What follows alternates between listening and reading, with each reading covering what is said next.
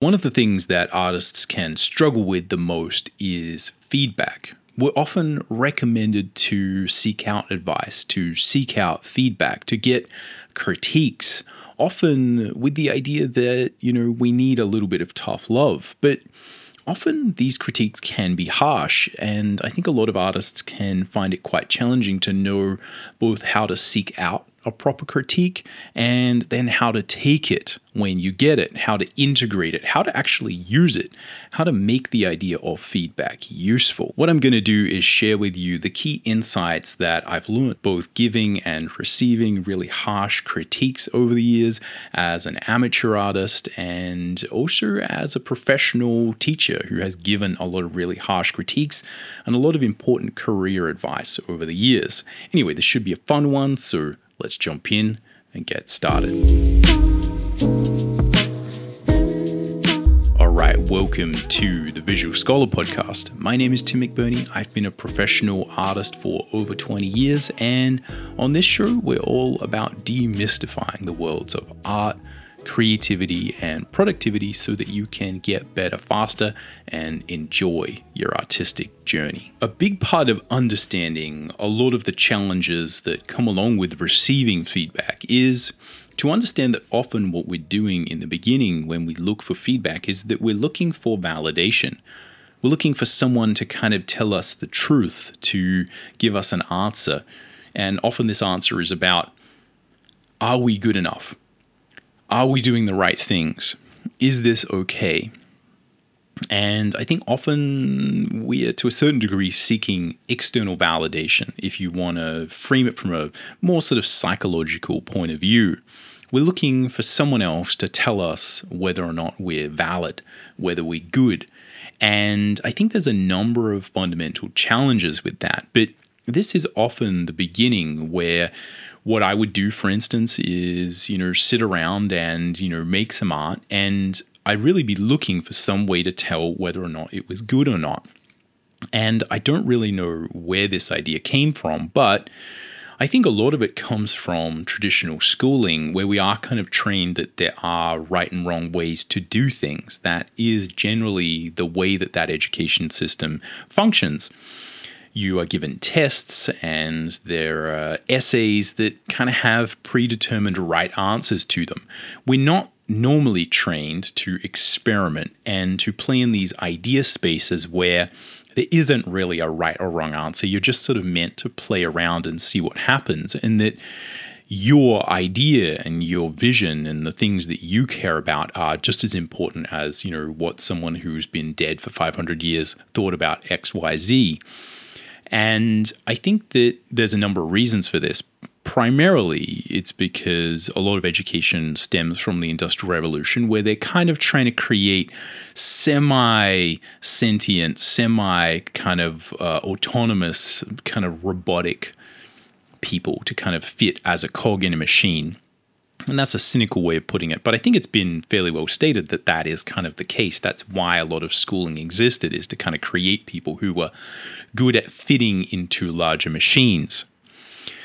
Um, I also think that you know, coming from an educational environment where you know I've taught at university university slash college um, level um, for quite a while, that there are major challenges when it comes to actually validating or judging anyone's work when you are playing in an artistic realm. It's one of the biggest challenges, and why, in most cases, a lot of um, artistic courses and things you can take on, you know, quote, capital A art or even even commercial art are really challenging because they tend to try and put you into a box where people can either say, yes, this is right or wrong.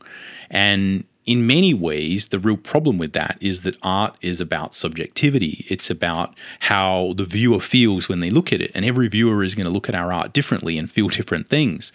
Yet, nevertheless, often what is happening is we are trying to frame this as look, did you do the right thing? Did you do the right um, you know, sequence of, of steps?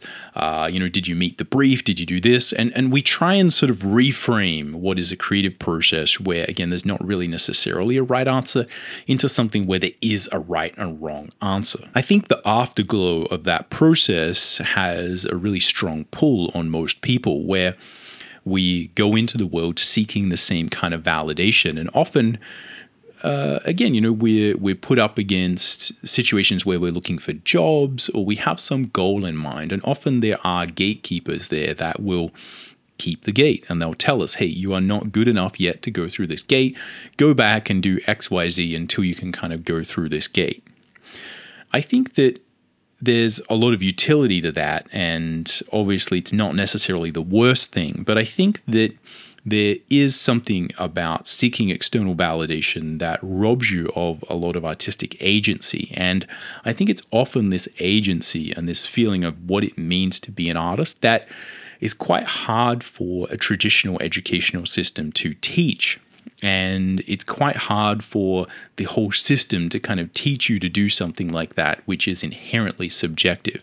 And that's a big part of what I think is really important when it comes to feedback, because we're using this frame when we go to even ask other professionals or other people who might understand the creative process a lot better.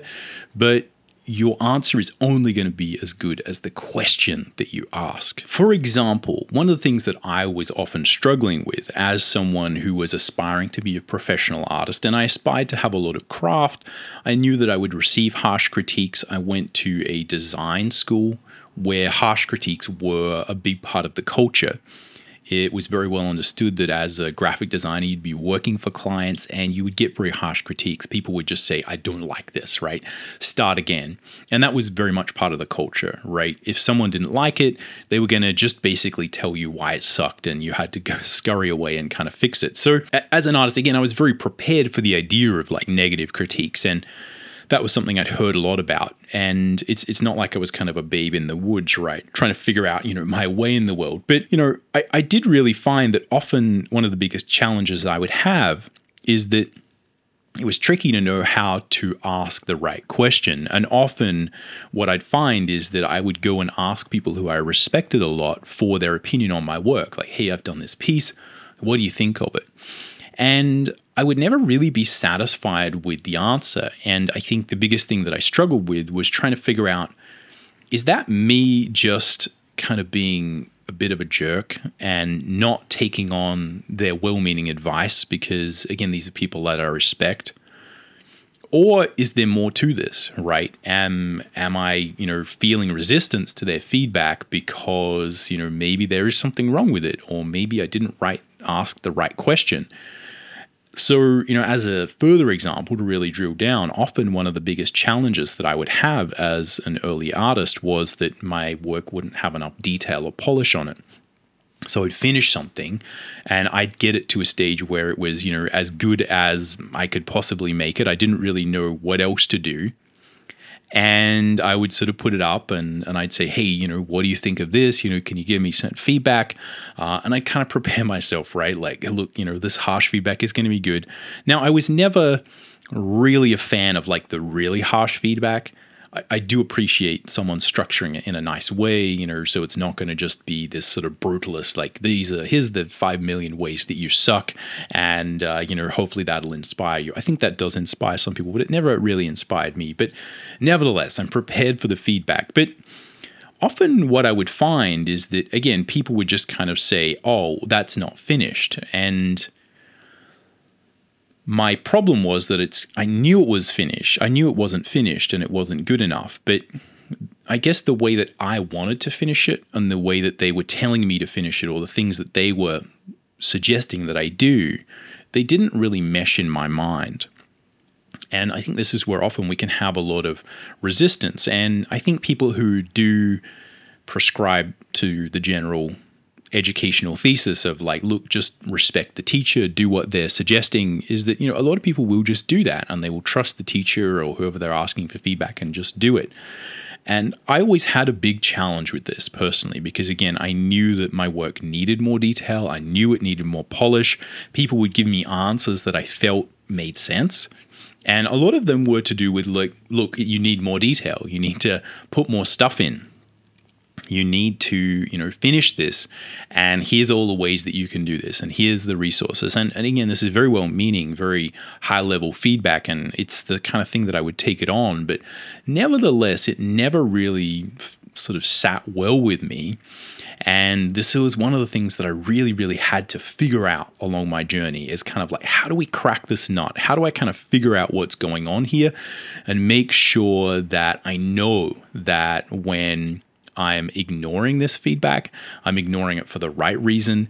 And also how to get better feedback. Because again, if I wasn't really happy with that feedback, um, you know, that in, in, in some ways is, is my fault, right? I need to take responsibility for that, move it within my sphere of influence, and try and make sure that I can get control of it in some way.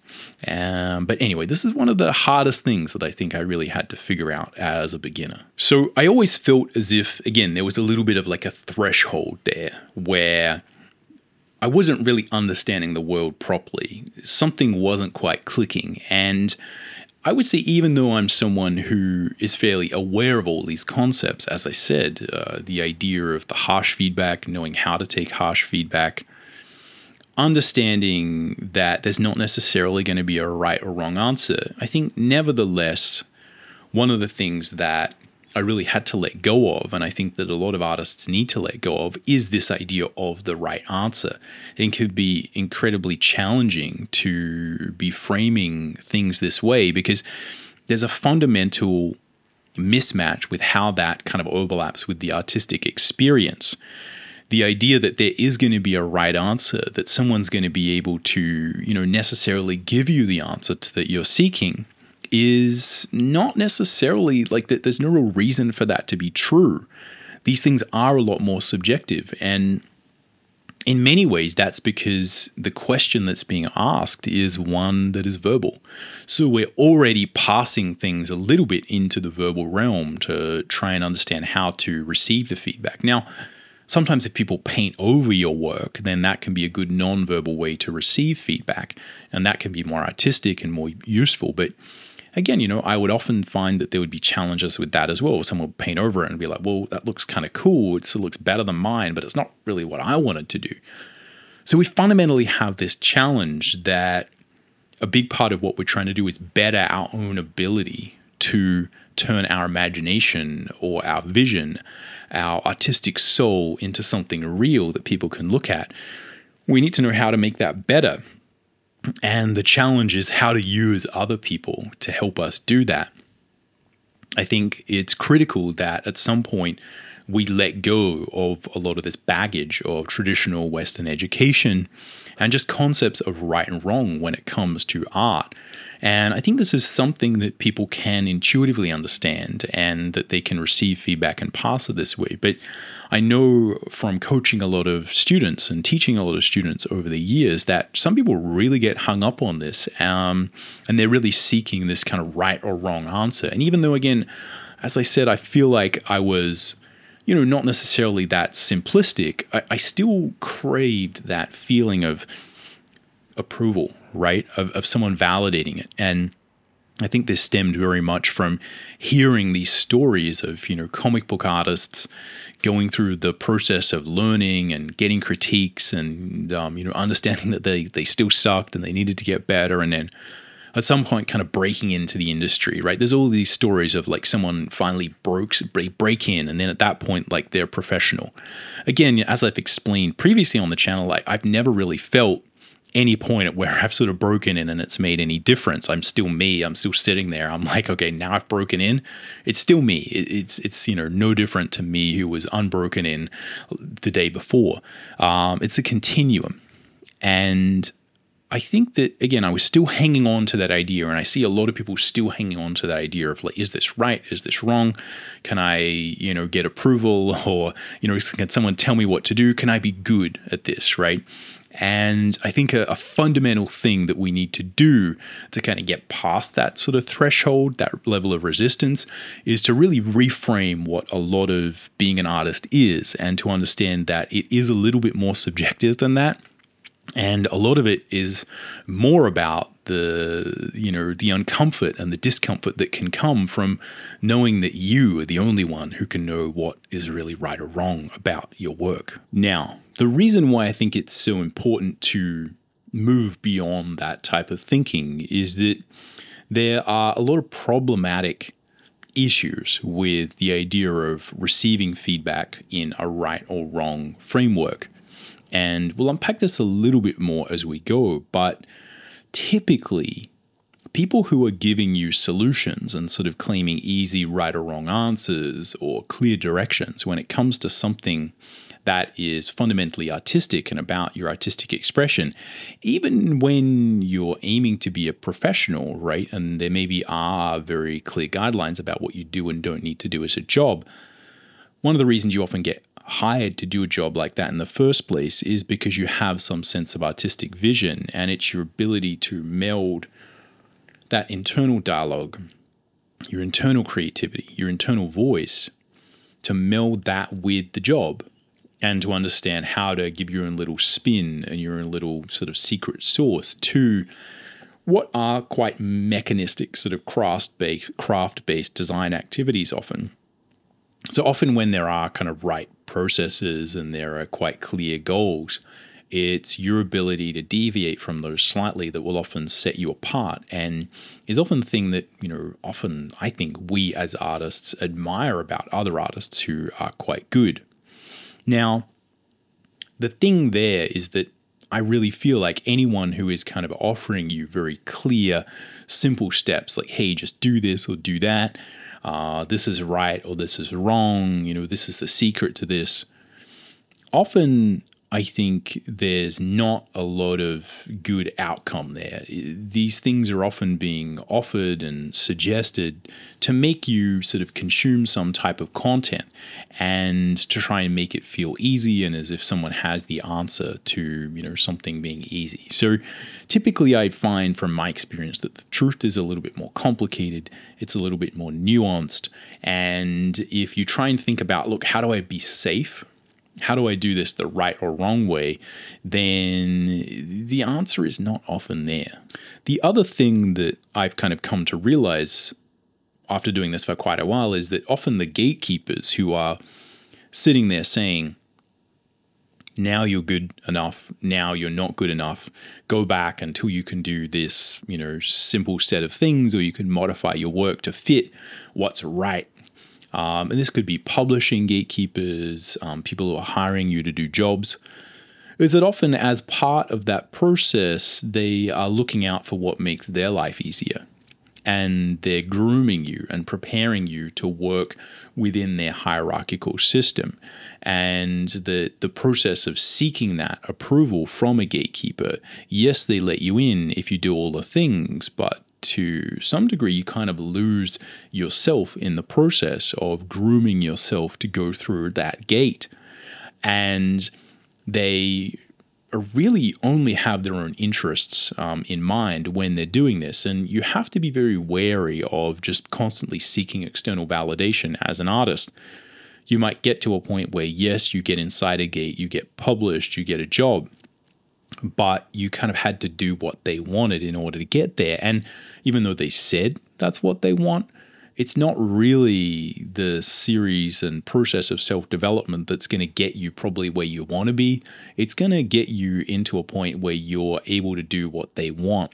And I know that sounds a little bit cynical, but that's really, and, and apologies, a little bit abstract, but I think this is something really, really fundamental about the artistic journey is that often these gatekeepers and these people who are, you know, setting themselves up to judge whether or not we're good enough to do a particular thing, they're often kind of serving their own interests, and their interests don't always overlay with ours. I guess there'd, there'd probably be two ways we could just kind of outline that, just to unpack it a little bit more. The first would be that the gatekeeper is defining a hierarchy and a pattern of power structure. So they are defining a situation whereby they are in control, they're giving you a brief, they're telling you what is and isn't wrong, and you are someone who is subserviently following along, right? Saying, like, oh, yes, no.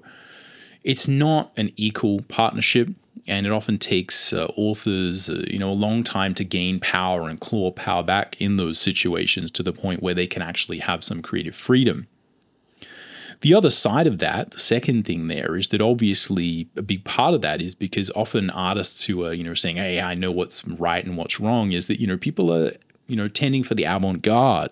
And often the avant garde doesn't sell, right?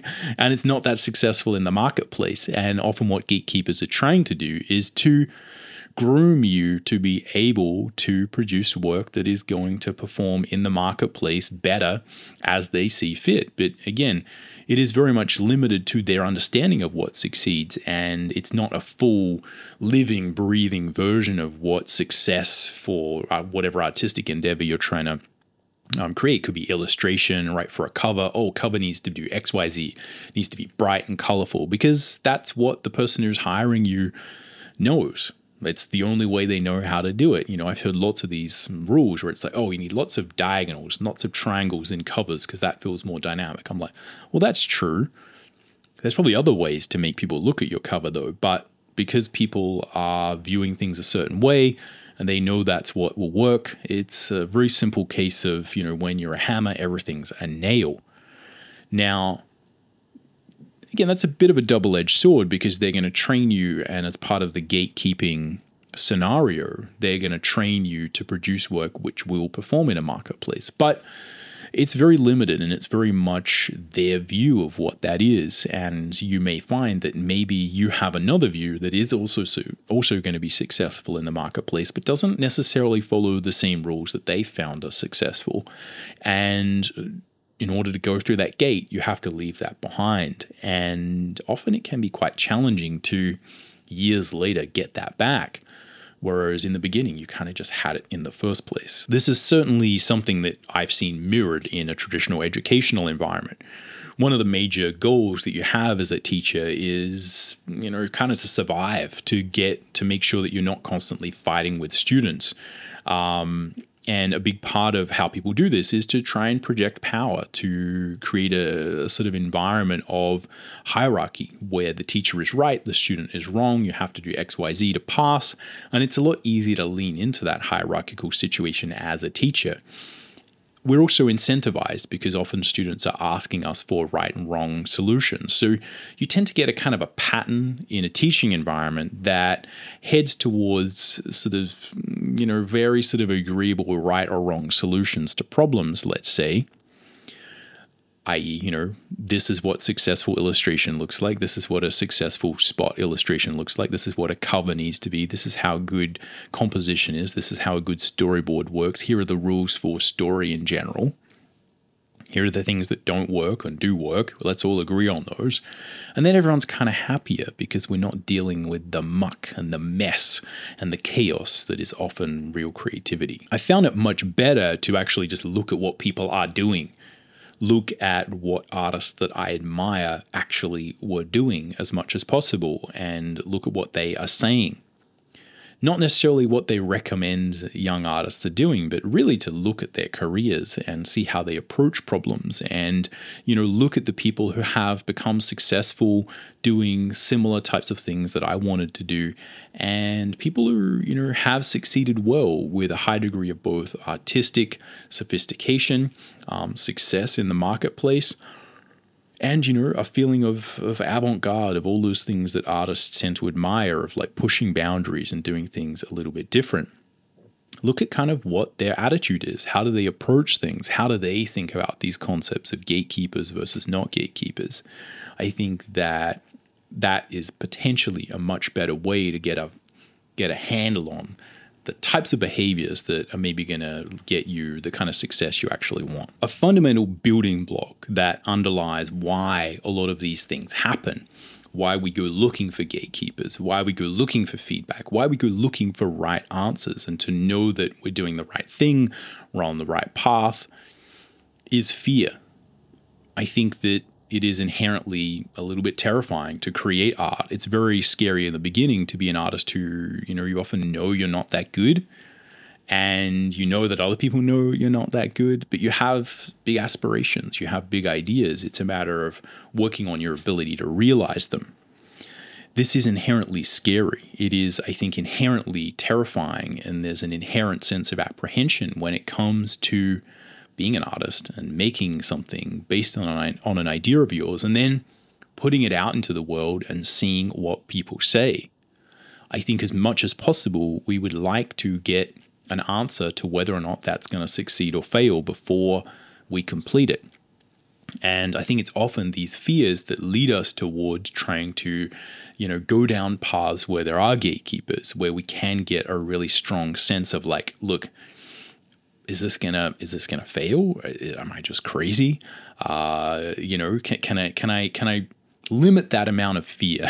can, I limit the degree to which I could fail potentially? Um, and is there some safety there? So I think there's again these dualities of the experience of an artist where it is just inherently um, sort of anxiety inducing, you know, to create work and, you know, be unsure how people are going to receive it. And then the feeling of, again, wanting to have safety of that feeling of like, oh, you know, I'm relaxed because everyone kind of knows who I am. I think a lot of these feelings probably harken back to all of our social upbringings as mammals it's very scary to get on stage because if you get on stage and you say the wrong thing, everyone thinks you're an idiot. And you know, potentially, if you go back probably to the, uh, you know, the the older mammalian lineage that we have, um, you know, you might get killed, right? You might if you say the wrong thing, if you do the wrong thing, if you step out of line, if you make a mistake socially that can be really damaging in, in small groups. And so I think we have a fear of speaking our mind because a big part of what we're always trying to do is gauge what is the social beast thinking and how do we stay within the bounds of that right? How do we you know stay well inside the overton window in terms of politics? How do we gauge whether or not someone's going to take this the wrong way? These are real real worries that I think people would have that are very deeply rooted. And I think a big part of being an artist is understanding how to manage that, how to manage the fear, how to approach it. And again, if you have any study of fear, you know that people who are very brave, who do things that other people couldn't because they would be too afraid, people who risk their lives, they're not necessarily saying that they do it without fear. It's that the fear is there. You just learn to live with it. You learn to sit with it. You learn to kind of make it your friend. Now, I think that one of the main reasons, obviously, that we're seeking this kind of fake feedback, these preliminary steps, this sort of toe in the water of does this suck, is because this kind of pre feedback, asking people, Am I good? You know, how can I be better? It avoids us coming into contact with real feedback, as I said, which is where you put your work out into the world and it gets a response. Now, what's the problem with that? The problem is that real feedback is all around you. If you are going to show your work in a gallery, you're sitting there working on your piece, if it's a group show, or your series of pieces, if it's a solo show you're putting a lot of energy and effort into thinking about this thing. And there's this event that occurs where you put it on a wall, you hang the work, and then you're putting it up for judging, and it gets judged. And it's often not even that we're worried about it getting negative feedback because often, you know, a lot of artists have thrived on getting negative feedback. The real fear is often that no one notices, no one cares, no one has anything to say at all. And there's a there's a wide variety of situations where again you're you're putting your work out there and maybe what we fear is you know that negative result right? We're worried about you know saying the wrong thing. But normally what happens is nothing. No one cares. No one says anything. And i think that can be one of the biggest challenges is we're trying to you know, avoid that real feedback where you don't really know what's wrong. There's just a void of feedback in general, and you have to go back to the drawing board and try and figure out what to do next. This idea of real feedback, though, I think is one of the primary keys to this whole issue. Real feedback is when you hang the painting, it's when someone is going to read the first page of your novel it's when someone's scrolling through a sea of random content and they see your image. What happens then? That really is the feedback, and that's often what we're training to do in the first place. If you get hired to do a job, that is really the job that is trying to be achieved. If you are painting or creating an image for a cover for a book or a magazine or anything, a hero image for a video game, a splash screen, what you're trying to do is to stand out, to get that feedback where someone sees it and they think, wow, that looks cool. I'm going to check that out. Or whatever the response might be. Oh, that's interesting. I never thought about that before. Or what is that? There's a wide variety of feedback that maybe we're trying to engender, and the feedback that we get is real, right? And it's often all around us, and especially these days, it's very easy to get feedback. A lot of what we get is nothing. Again, you put your work onto the internet, you put it up out into the world, and what you get back is zero. Either way, I think it is this idea of trying to get fake feedback before we get real feedback to make sure that we can somehow magically solve this puzzle of getting someone to pay attention to our art, to feel the right things, and to appreciate what we were trying to say in the first place.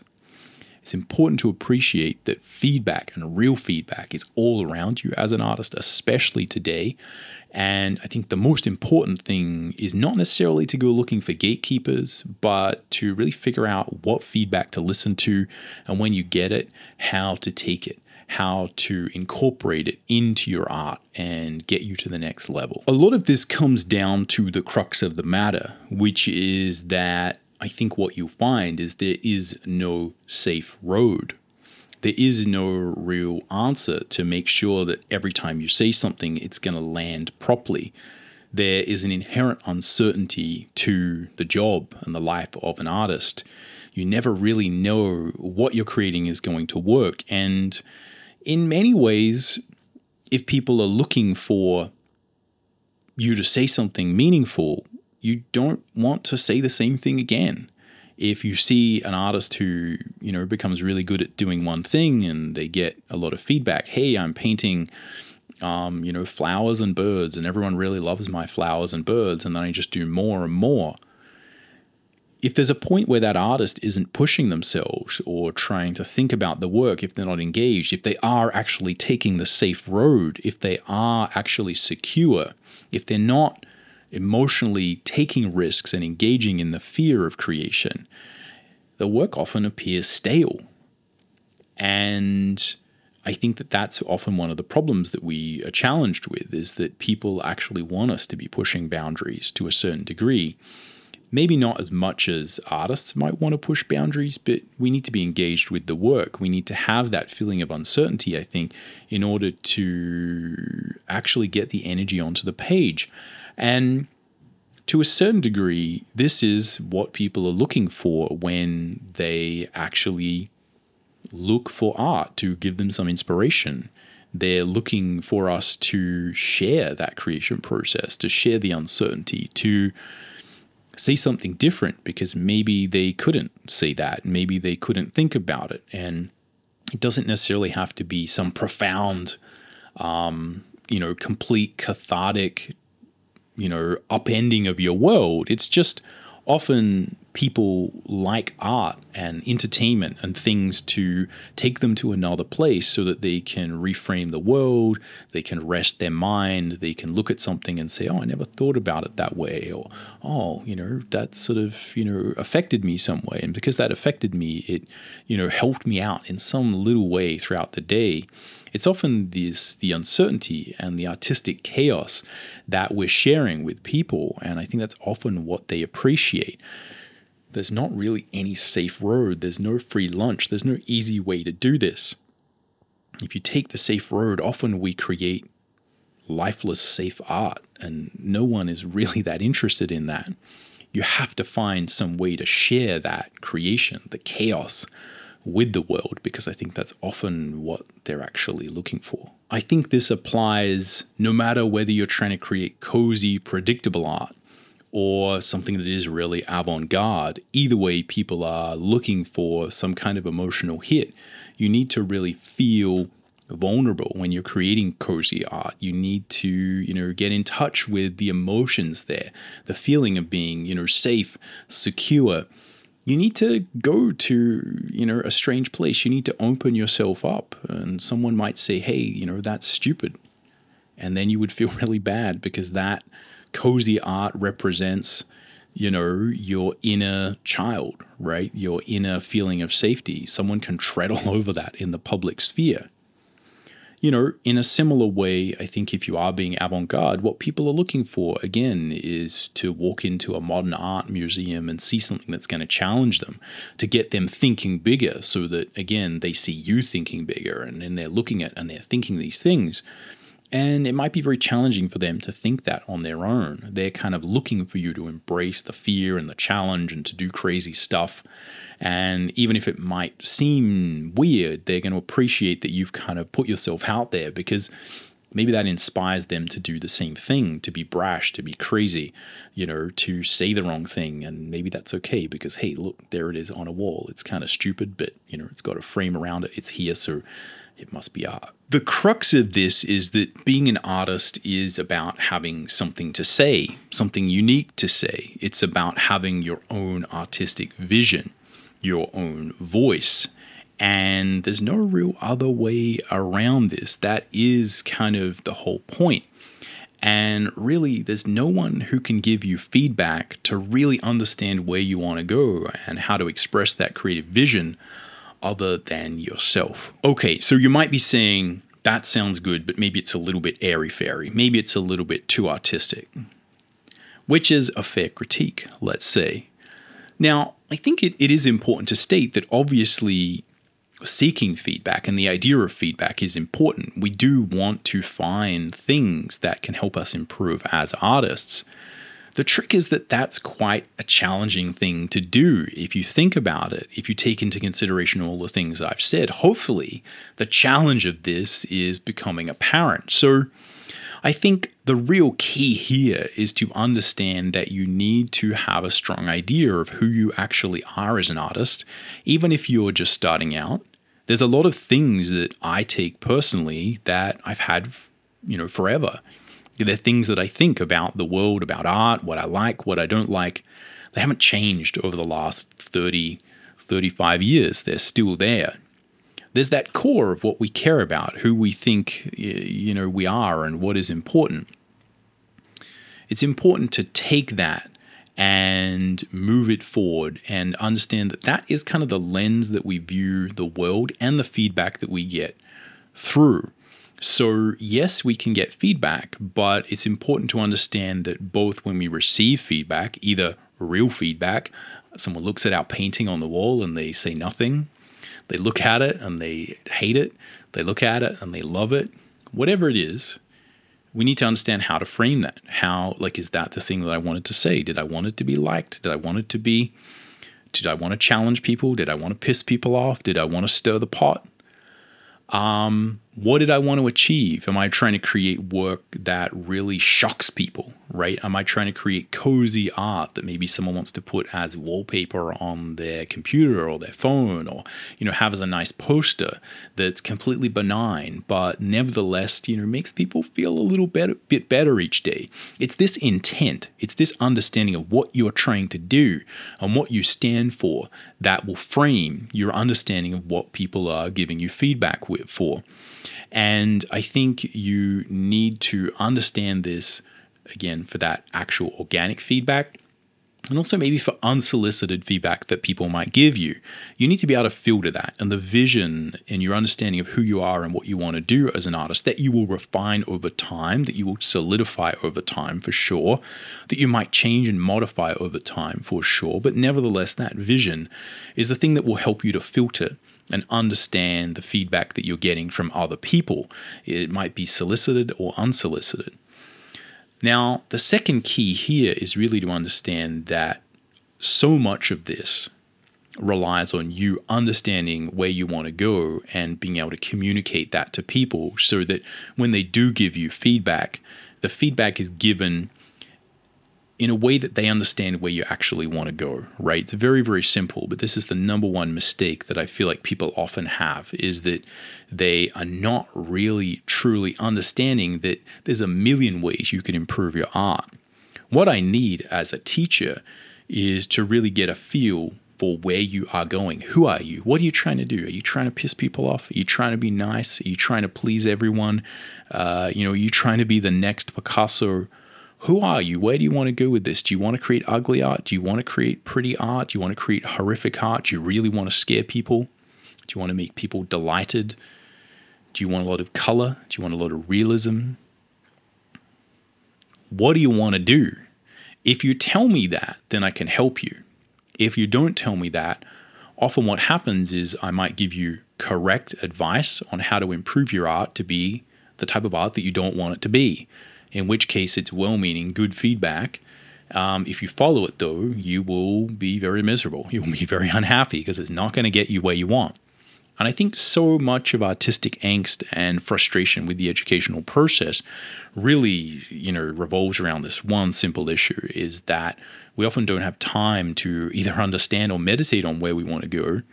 And we're often not really afforded personal feedback that would allow that to occur. So, this is something that you have to take on as an artist to really embody as part of your responsibility to communicate to people who you are engaging with where you want to go and to really try and ask them specific questions so that when they give you advice, you can kind of tell do they listen to me? Do they actually understand what I said? And so that, you know, if they are really well meaning and quite skilled, they're going to be able to give you feedback that's actually going to be able to help you to go where you want.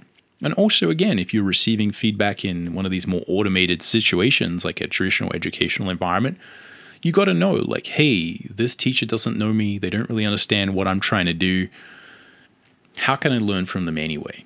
How can I take something from this? I'm going to ignore pretty much most of it because I know they don't really understand where I want to go and they probably couldn't teach me how to go where I want to go anyway. They're just a different type of person. That's totally fine. The more appreciation for that, I think, the better. The real key there is to appreciate when that's happening and then to just dismiss the feedback that is just obviously not, you know, going to get you where you want to go. Um, there's obviously a danger with that, right? You do need to appreciate that sometimes people are going to tell you things you don't want to hear, right? People often don't want to hear they need to work on their foundation. Um, you know that you know their art needs more structure or any of these things. But again, it's complicated. It's nuanced. It's something you have to take responsibility for. But if you give responsibility to the gatekeeper in this instance, you're really giving away your artistic vision and your ability, I think, to make more impact in the long run. So, if we go back to the story I was telling about my art not being finished enough, and I would constantly get this feedback like, oh, that looks great. I can't wait for you to finish it. And I'd be like, it's finished. I don't know what to do. Now, if you take work that feels unfinished and you ask most people, what should you do with it? It's like drum roll, what should you do? You should add more detail, right?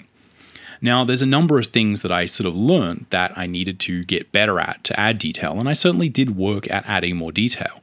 Um, a big part of what I've sort of you know learned to teach is to understand that a lot, much of many of these issues come down to our appreciation for secondary form and, and understanding how to build out detail, what it actually means.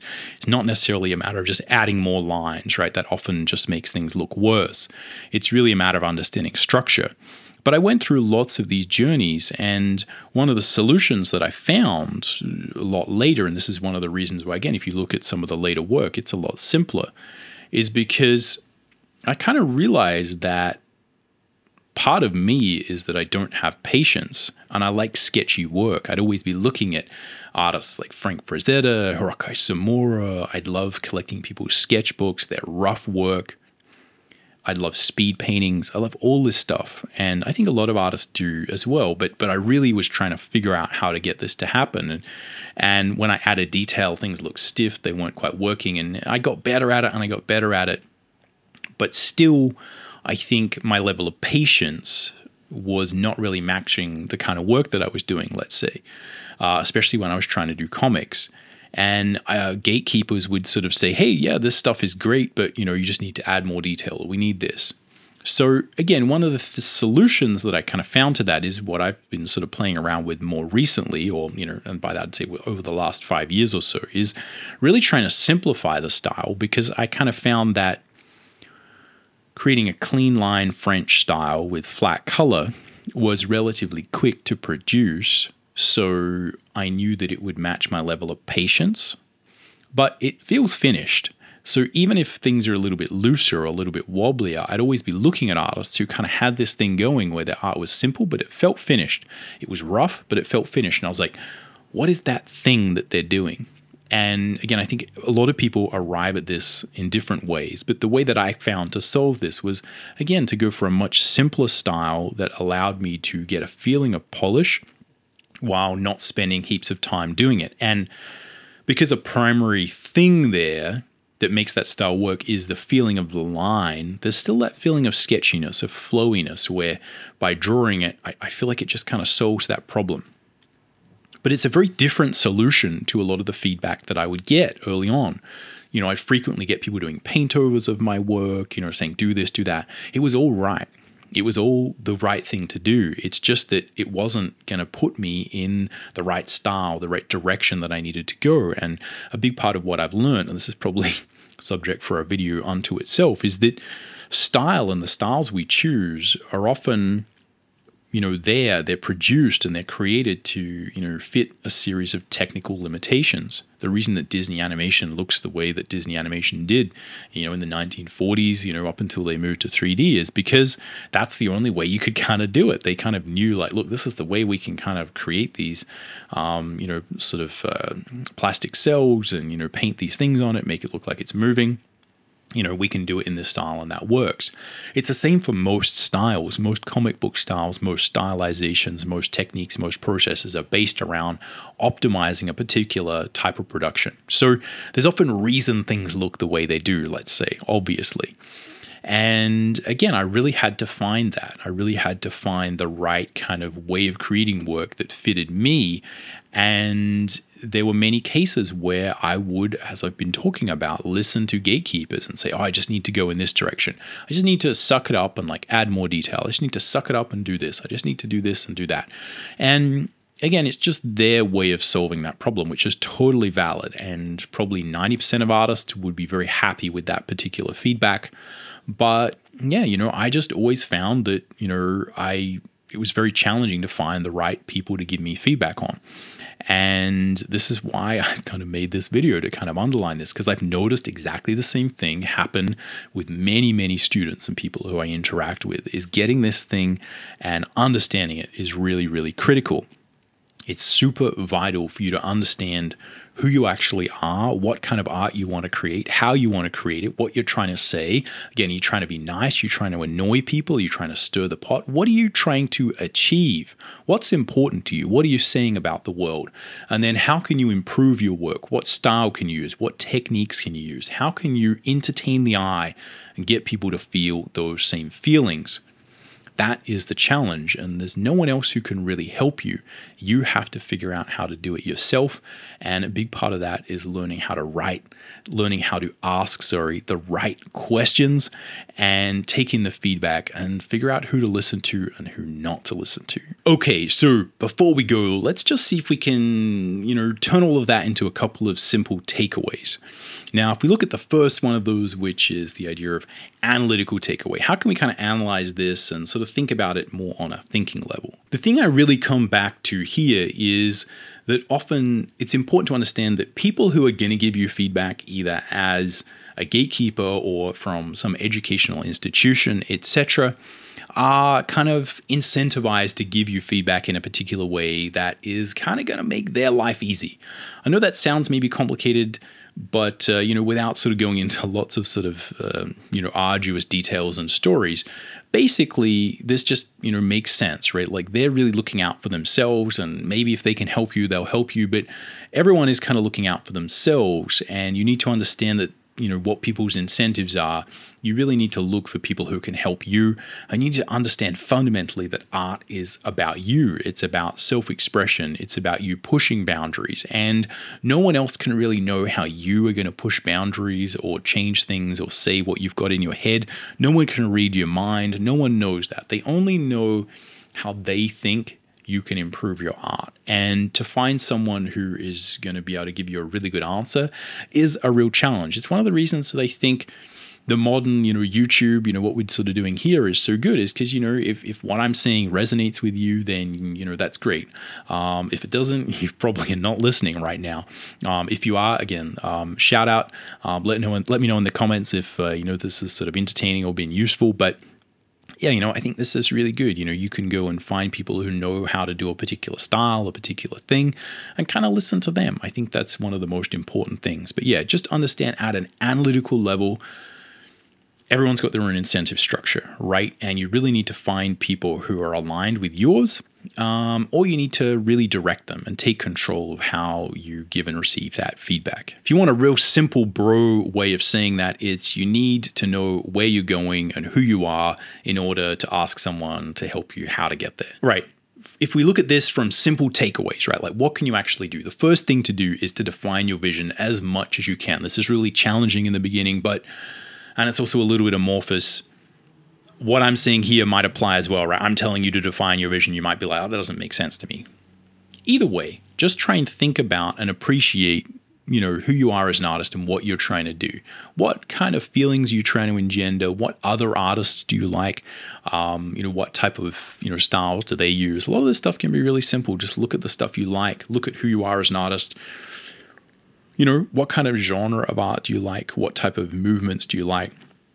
Really understand where you want to go. The second thing is to just make sure you actually define the questions you ask if you are looking for feedback. If you're emailing someone, again, like me or someone else, and you're like, hey, you know, I want feedback because of this, a, a, a big part of the success that you're going to receive with an answer, both because it's going to make it easier for people to give you a good answer and because you're actually going to get one that's useful, is to frame the question properly.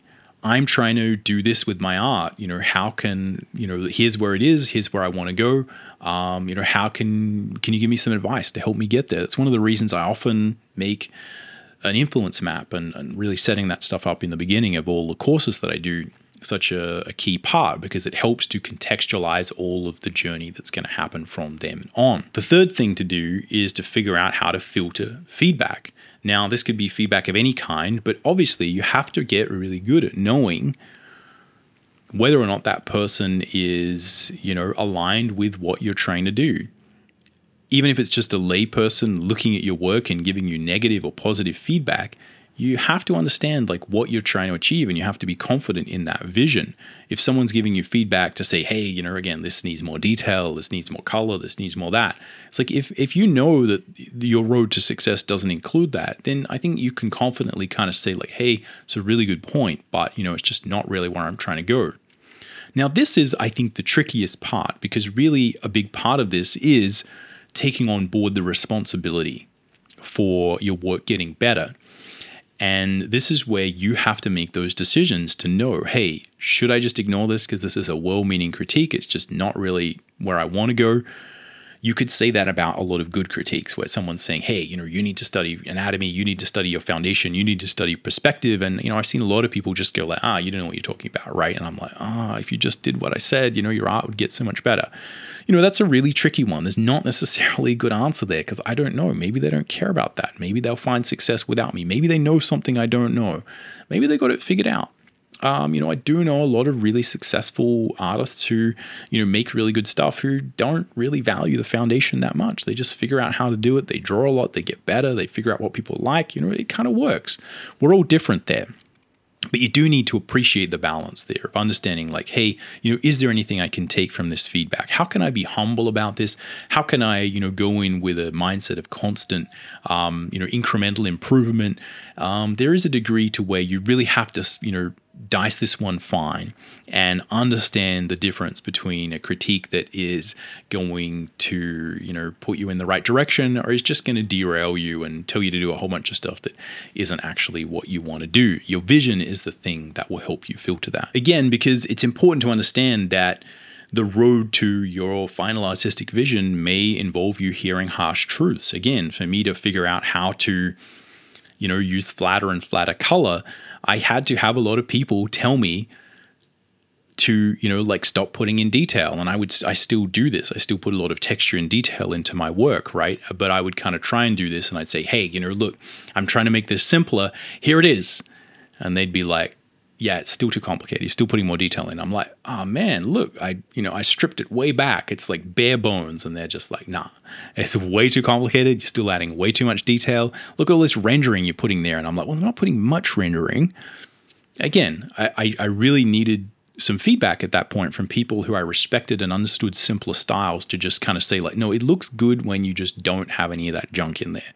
And I just kind of didn't believe it because so much of my understanding of how to make art was based around sort of adding detail, adding rendering. So it was very challenging for me personally to figure out how to kind of get to where I'm like, now I'm like, oh, I can't quite enjoy doing this. And I feel like this is a good solution.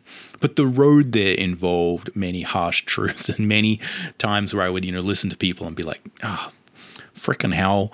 Um, you know, again, I really thought I'd sort of figured this out. And, and again, dicing those is so important understanding when to zig and when to zag with your artistic development is really most of the challenge. Finally, if we just quickly look at this from a philosophical slash spiritual point of view, I think that it can be very scary to let go of the idea of there being a right or wrong way to create art, or again, right or wrong ways to do anything.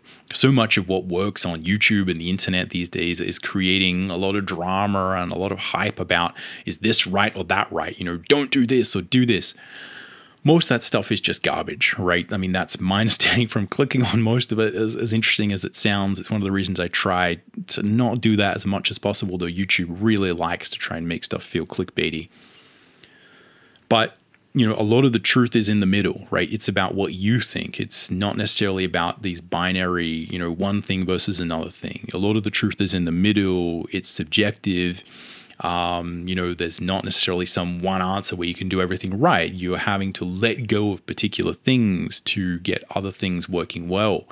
And it's always a, a, a series of compromises, right? So I think that can be challenging, but it's also important to understand that that is what being an artist is you know, the capital A artist. Again, you might be working in video games, you know, doing icons or something very mundane, but the way that you make that artistic and the way that you add value to that is often through your understanding of all these other bits and pieces that make up your internal um, psychology, right? That allow you to handle these creative things. It's what allows you to make those little things 10% better. And maybe what will allow you to do something more interesting if you want to do it later on is working with that and developing that these things I think are what people look for in art. They want to see people handling these challenging environments and to see the challenge and the the drama and the emotion involved in that and that that uncertainty and that fear is although maybe uncomfortable, I think it's something that we have to learn to live with and embrace because it's kind of what makes life a little bit exciting. All right, anyway, that's all we've got time for on this one. Hopefully this was an interesting meandering sort of essay a thought experiment on the idea of feedback and how we can use it to get better or worse at art. Let me know in the comments down below if you're looking on YouTube what you thought of this, if you've got any sort of suggestions or ideas. I'd love to hear your advice. Um, leave me a review on podcast platforms if you can. That really helps. Like, subscribe, etc. All that stuff really helps with the channel. So again, even if you just you know have a random sort of comment thought, you know, just put it down. YouTube does like that. Um, or you know, if you you know think that maybe someone else you know some other artist you know might uh, benefit from this little talk, you know, send it over, share it around. But uh, yeah, anyway, other than that, we will uh, catch you around on the next one.